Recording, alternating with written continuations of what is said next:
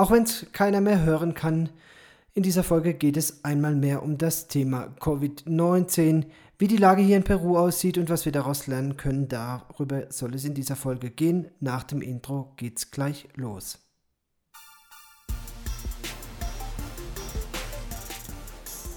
Ihr seid ganz herzlich gegrüßt, liebe Freunde, auf einer Mission.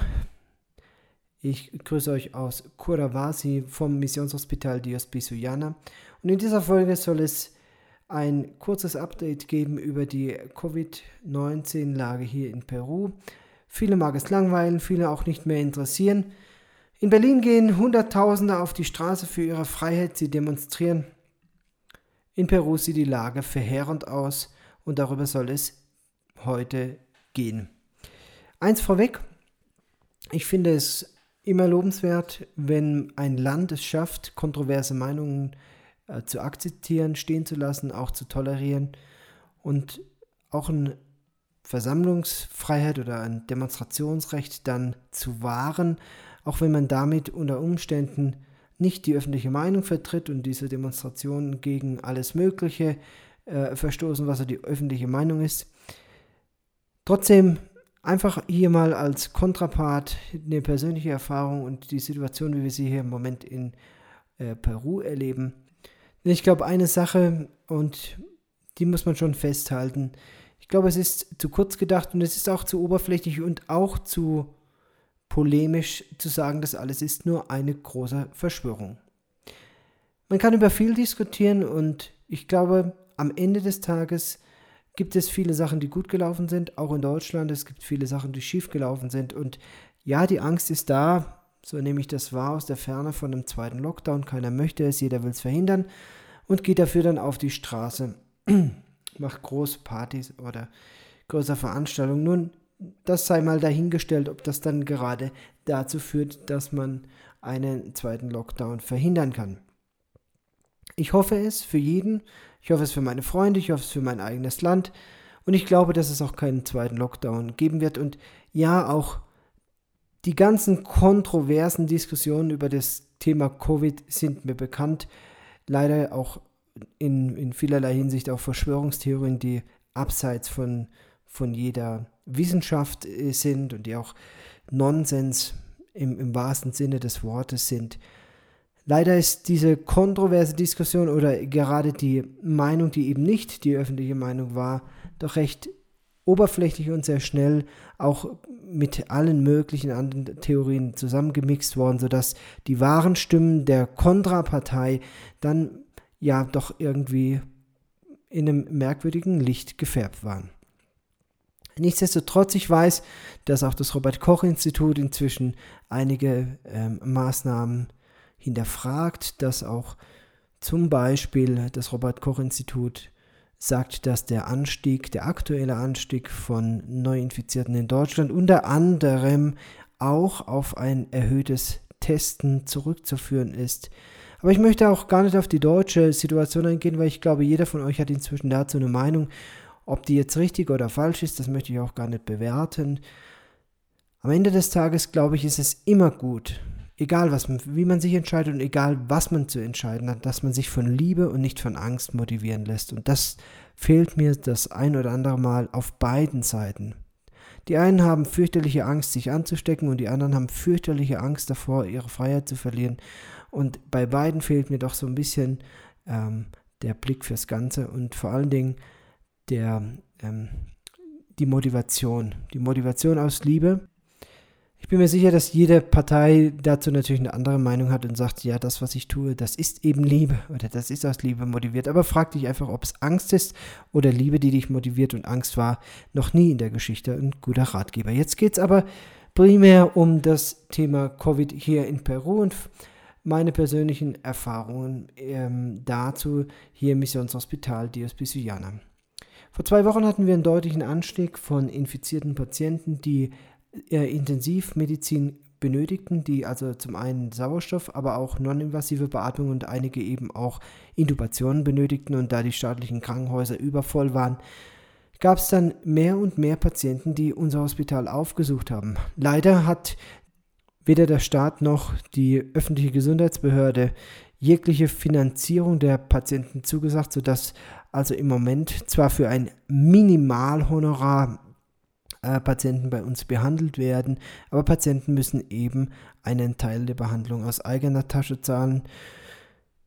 Wir reden da über ungefähr ein Fünfzehntel von dem, was der Staat staatlichen Krankenhäusern zur Verfügung stellt, um den gleichen Patienten zu behandeln. Also nicht äh, die Hälfte, auch nicht ein Drittel, sondern ein Fünfzehntel.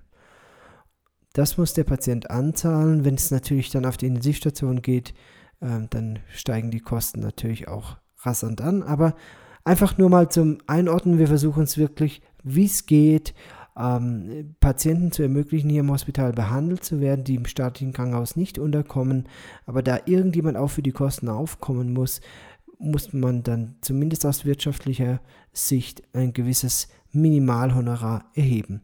Jetzt aber äh, zu meiner persönlichen Erfahrung und da muss ich dann doch mal die Lanze für alle diejenigen brechen, die sagen, Covid ist eine potenziell tödliche Erkrankung.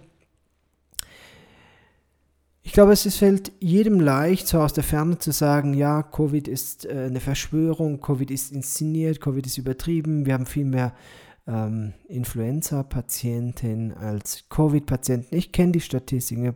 Ich habe mich jetzt seit Februar, im Übrigen wahrscheinlich schon lang vorher, bevor die meisten in Deutschland das überhaupt auf dem Schirm hatten, äh, Covid äh, bereits äh, verfolgt. Ich habe die ersten Bilder äh, aus China, die Verlegung dann in die, in die schnell erbauten ähm, Hospitäler, alles mitverfolgt. Ich habe medizinischen Daten ziemlich früh besorgt, noch weit bevor der erste Lockdown in Deutschland überhaupt kam und dann eben auch kurze Zeit später hier in Peru. Aber ich kann so ein bisschen abschätzen, wie der Verlauf in Deutschland war und ich kann das beobachten, was wir hier in Peru haben. Und warum ist Peru insofern ganz interessant, auch für jeden, der hier zuhört? Denn eins ist eine traurige Statistik. Wir liegen hier in Peru auf Platz Nummer 1. Platz Nummer 1, was die Todesrate pro Million Einwohner angeht. Ich lese dazu eigentlich äh, regelmäßig, fast jeden Tag, die Statistiken von worldometers.info und dort werden die aktuellen Fallzahlen statistisch meines Erachtens ganz gut aufgearbeitet. Es gibt noch so einen Staat, den äh, San Marino, aber das würde ich jetzt rausnehmen. Das ist, glaube ich, eine statistische ähm, Verwerfung, weil eben so wenige dort in diesem äh, Land wohnen. Und dann, wenn man eben die Todesanzahl pro eine Million Einwohner anschaut, da sind wir in Peru bei inzwischen 871 angekommen. 871, gefolgt von Belgien 853 und man muss ehrlicherweise dazu sagen, dass die Zahlen in Peru höchstwahrscheinlich doppelt so hoch sind wie die öffentliche Statistik. Also wir reden hier von 20.000 Toten. 19.584 Stand heute. Heute ist Sonntag, der 30. August.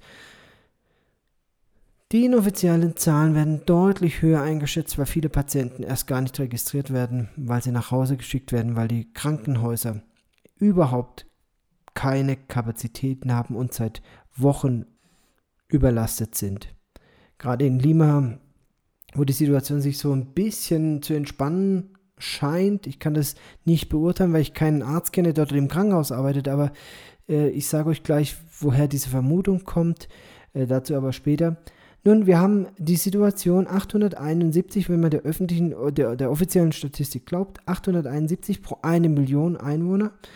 Und dazu einfach mal der Vergleich. Ähm, Weltweit sind es im Schnitt 109 und Deutschland liegt bei 112 Toten pro eine Million Einwohner.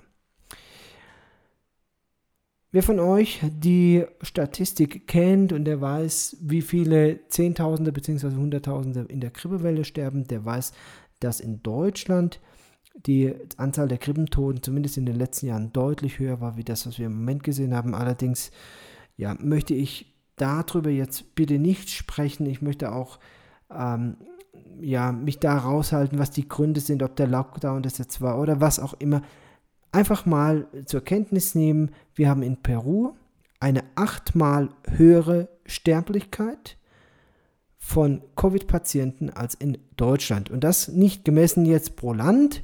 Also sagen wir vergleichen jetzt 30 Millionen Peruaner mit äh, 83 Millionen Deutschen, sondern das ist Statistik runter, statistisch runtergerechnet auf eine Million Einwohner. Über 800. Woran liegt das? Das ist ganz schwierig zu sagen, woran das liegt. Es gibt mehrere Theorien dafür und es gibt mehrere Gründe.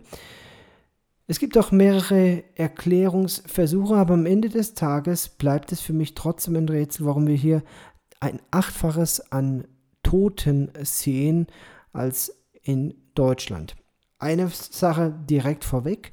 Ja, wir haben hier deutlich weniger Equipment, auch wenn das der Staat nicht zugibt und wenn viele hier im Land glauben, auch peruanische Gesundheitsbehörde behauptet, wir sind gut gerüstet und wir haben alles, was wir brauchen, ist völliger Blödsinn.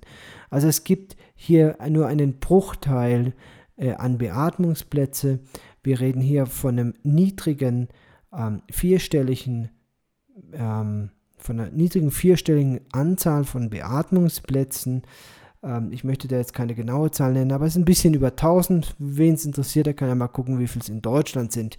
Da sind wir in einem mittleren äh, fünfstelligen Bereich.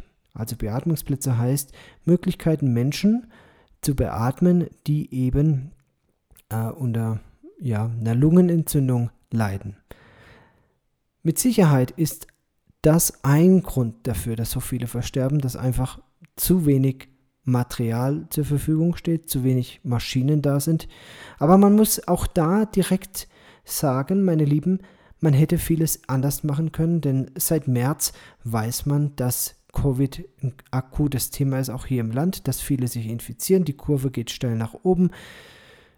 Man hat Gelder ohne Ende zur Verfügung gestellt. Man hätte viele, viele Wochen lang Geräte besorgen können, man hätte Beatmungsgeräte besorgen können, man hätte äh, Sauerstoffgeneratoren besorgen können, aber es ist immer nicht erfolgt und man fragt sich dann, ja, wo ist das Geld und wo sind die Geräte hingegangen? Leider glaube ich, das ist meine persönliche Wahrnehmung, dass Korruption dieses Land zunichte macht, zugrunde richtet und dass wir gerade auch deswegen hier so ein fatales Ergebnis sehen und man muss sich als Land gerade als Peru natürlich auch äh, als Verantwortlich in diesem Land schon die Frage gefallen lassen, Freunde, was treiben wir hier oder was treibt ihr hier eigentlich? Denn es war nicht so, dass Peru das erste Land war, das Covid hatte, sondern äh, Peru war relativ spät erst dran und man hatte bei einem niedrigen zweistelligen ähm, Zahl von Infizierten hier im Land bereits den Lockdown Mitte äh, März ausgerufen. Also wer, wen die Statistik interessiert, blätter einfach mal zurück. Es waren, glaube ich, um so 15, 16. Äh, März rum, 15. März, da wurde der Lockdown hier ausgerufen und ja, wir sitzen noch immer in der Quarantäne. Wir haben jetzt äh, in zwei Tagen den 1. September und wir werden bis Ende September hier in unserem Bundesstaat noch immer eine Quarantäne haben, in den großen Städten noch immer eine Quarantäne haben. Und mit Ausnahme von dreieinhalb bis vier Wochen im Juli ist das seit März so. Nur einfach mal zur Info, auch an alle die, die sich ärgern, dass es äh, irgendwelche Restriktionen in Deutschland gibt. Ich bin mir auch gar nicht mehr sicher, welche das eigentlich sind und wie schlimm die sind. Aber einfach so die Realität, in der wir leben, meine Kinder sind seit Wochen so gut wie nicht auf der Straße gewesen und wir dürfen es auch nicht. Und wir haben zum Beispiel jetzt gerade heute Sonntag, da gilt also eine Ausgangssperre 24 Stunden. Wir sitzen den ganzen Tag daheim. Aber ich möchte gar nicht rumjammern, ich bin hier, um zu helfen. Wir sind hier auf einer Mission. Ich könnte auch in Deutschland sein. Ich hätte auch wie viele andere die Rückreise antreten können. Wir haben uns bewusst dafür entschieden. Es ist also einfach nur ein Faktencheck. Es ist gar nicht rumgejammer. Ich weiß, dass wir hier sein sollen, auch wenn es mich ehrlich gesagt nervt, dass wir diese Situation haben. Und ich glaube auch, nachdem ich die Daten sehe und die Statistik sehe, dass es eigentlich gar nicht mehr viel schlimmer kommen kann und dass man sich ernsthaft fragen sollte, auch als Regierung, ob man denn die Wirtschaft und den Tourismus und alles noch so an die Wand fährt, äh, wie, wie die letzten Monate auch, oder ob man nicht einfach sagt, okay, wir haben es nicht im Griff und jetzt lassen wir das Land einfach, ja, durchseuchen, sage ich jetzt mal. Ist eine schwierige Entscheidung, aber mal einfach eine Absurdität so ein bisschen an, äh, die, die exemplarisch für mich steht. Wir haben ja seither äh, den internationalen Flugverkehr und auch den innerländischen Flugverkehr eingestellt. Also man konnte kurze zwei Wochen zwischen Cusco und Lima noch fliegen, aber äh, das wurde sofort wieder eingestellt und internationale Flüge gibt es im Moment überhaupt gar nicht, außer humanitäre Flüge. Wenn ich also das Land bin, das die Weltrangliste bei der Mortalität anführt, wenn ich das Land bin, das unter den infizierten Anzahlen Platz Nummer 5 belegt, weltweite Statistik, ja. Also wir sind in einem Land mit 30 Millionen Einwohnern und wir haben die Position Nummer 5, was die ähm, Total Cases, also die, die ähm, Fallzahl angeht. Vor uns befindet sich nur noch Russland, Indien, Brasilien und USA. Also drei Länd äh, vier Länder, die von der Größe ganz andere Kaliber sind als Peru und äh, die auch deutlich, ähm, deutlich mehr getestet haben, deutlich mehr. Also einfach nur mal zum Vergleich, man kann jetzt nicht sagen, das ist einfach, weil Peru so toll beim Testen ist und deswegen so viele Positive hat, sondern in Peru wurden drei Millionen Menschen getestet, äh, in den anderen Ländern außer Brasilien, da wurden 14 Millionen getestet, aber in Russland 36 Millionen, Indien 41 Millionen, USA 81 Millionen. Also wir reden hier schon von einer signifikant höheren ähm, positiven Zahl bei relativ geringer Faktor 10 bis äh, äh, 35 äh, weniger ähm, Testungen und trotzdem haben wir so viele positive. Und trotzdem, und das bleibt für mich natürlich immer noch die, die kritischste Zahl, dass wir hier das Land sind, das die Mortalität pro einer Million anführt. Und das ist äh, einfach nicht von der Hand zu weisen. Es gibt viele, die sagen, ja, es gibt äh, auch ganz viele Patienten, die nicht wegen Covid, sondern mit Covid sterben. Ich bin auch einer, der der Meinung war, ich sage bewusst war, weil ich doch hier auf der Intensivstation jetzt auch Menschen gesehen habe, die gestorben sind, die so gut wie keine Risikofaktoren hatten. Und wir haben jetzt gerade einen Patienten, der es hoffentlich überleben wird, aber der noch immer auf der Intensivstation ist, der jung, schlank, 40, ohne Vorerkrankungen ist. Und dann fragt man sich, ähm, ist es wirklich nur so, dass es die Alten, die mit Risikoerkrankungen, äh, äh, mit Risiken und Vorerkrankungen erwischt, oder haben wir es hier doch mit einer potenziell lebensgefährlichen ähm, Krankheit zu tun? Ja, es sind viele Menschen gestorben, die auch Risikofaktoren hatten, aber auch dazu nochmal so ein Thema. Ich finde es immer schwierig, Menschen, die einen Risikofaktor haben, wie jetzt Bluthochdruck oder äh, Diabetes, direkt abzustimmen. Ja, ja, der ist an äh, nicht an Covid, sondern mit Covid an seinem Hypertonus gestorben. Wahrheit ist, dass er ohne Covid nicht verstorben wäre. Oder später. Also jeder von uns stirbt, keine Frage. Aber er wäre später verstorben und er, er hätte nicht mit 65 oder mit 63 oder mit 48 oder mit 53 äh, sein Leben beendet, weil er eine Lungenentzündung hatte und deshalb erstickt ist oder ja am Schluss nicht mehr zu beatmen war, weil alles entzündet ist, sondern er hätte unter Umständen noch einiges an Jahren mit seinem Hypertonus erlebt. Und ich bin so ein bisschen kritischer geworden, was die äh, Kategorisierung angeht, weil ich eben aus eigener Erfahrung jetzt hier von unserem Missionshospital sagen kann, wir sehen Menschen, die jung sind, die keine bekannten Vorerkrankungen haben und die sonst auch erstmal fit sind und trotzdem schwerste Verläufe haben. Klar sagen viele, ja, das sind Einzelfälle, möchte ich auch gar nicht, möchte ich auch gar nicht verneinen. Ja, wir reden hier von Einzelfällen, aber trotzdem muss man sich schon die Frage stellen, so zu tun, dass wir alle immun dagegen sind und keine Probleme damit haben und unser Immunsystem wird das schon schaffen. Das ist ein bisschen oberflächlich gedacht. Ich möchte zumindest für mich selber eine Sache vermeiden. ein Spruch sagt, Menschen neigen dazu, die Meinung zu glauben, die ihre Vorurteile bestätigt. Und wenn du einmal eine Meinung gebildet hast, sei es jetzt pro oder contra Corona, sei es jetzt wahr oder unwahr, wenn du sie oft genug hörst, wird sie irgendwann zu deiner Wahrheit und es wird umso schwerer, dich vom Gegenteil zu überzeugen. Und ich möchte für mich selber das äh, nicht das Risiko falsch einschätzen, weil ich einen Vorurteil habe, der unter Umständen sogar begründet war, aber jetzt eben mit einer Realität konfrontiert werde, die ein bisschen eine andere Sprache spricht als das, was ich bisher so für die Wahrheit angesehen habe. Jetzt nochmal zu den Gründen, warum haben wir diese Situation und warum sind es in Peru so viele Infizierte? Und dazu möchte ich in allererster Linie mal eine Sache nennen. Punkt Nummer eins ist ganz klar die mangelnde Disziplin im Land. Wir haben Quarantäne und ich sage euch, wir halten uns auch als Missionare weitestgehend daran. Ich würde auch ähm, mich deswegen schon im Wesentlichen daran halten, weil ich keinen Konflikt mit der Polizei provozieren möchte, denn das wird für mich als Ausländer immer schwierig ausgehen. Entweder ich muss Unsummen bezahlen, müsste also nicht nur ein Bestechungsgeld, sondern das Doppelte oder das Dreifache oder das Vierfache an Bestechungsgeld bezahlen, weil ich es in Dollar bezahlen müsste.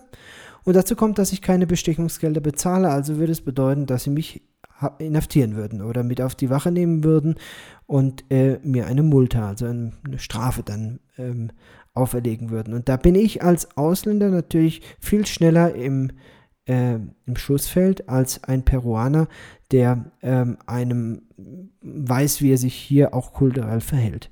Also die mangelnde Disziplin unter uns, viele, viele, viele Peruaner haben sich nicht daran gehalten, Läden sind nicht geschlossen worden. Möchte man es ihnen verübeln? Ich möchte sagen, nein, natürlich gerade der informelle Sektor, der von der Hand in den Mund lebt, der muss von irgendwas leben. Ein Dilemma, ein wahres Dilemma, aber das hat eben auch dazu beigetragen, dass die Fallzahlen deutlich gestiegen sind.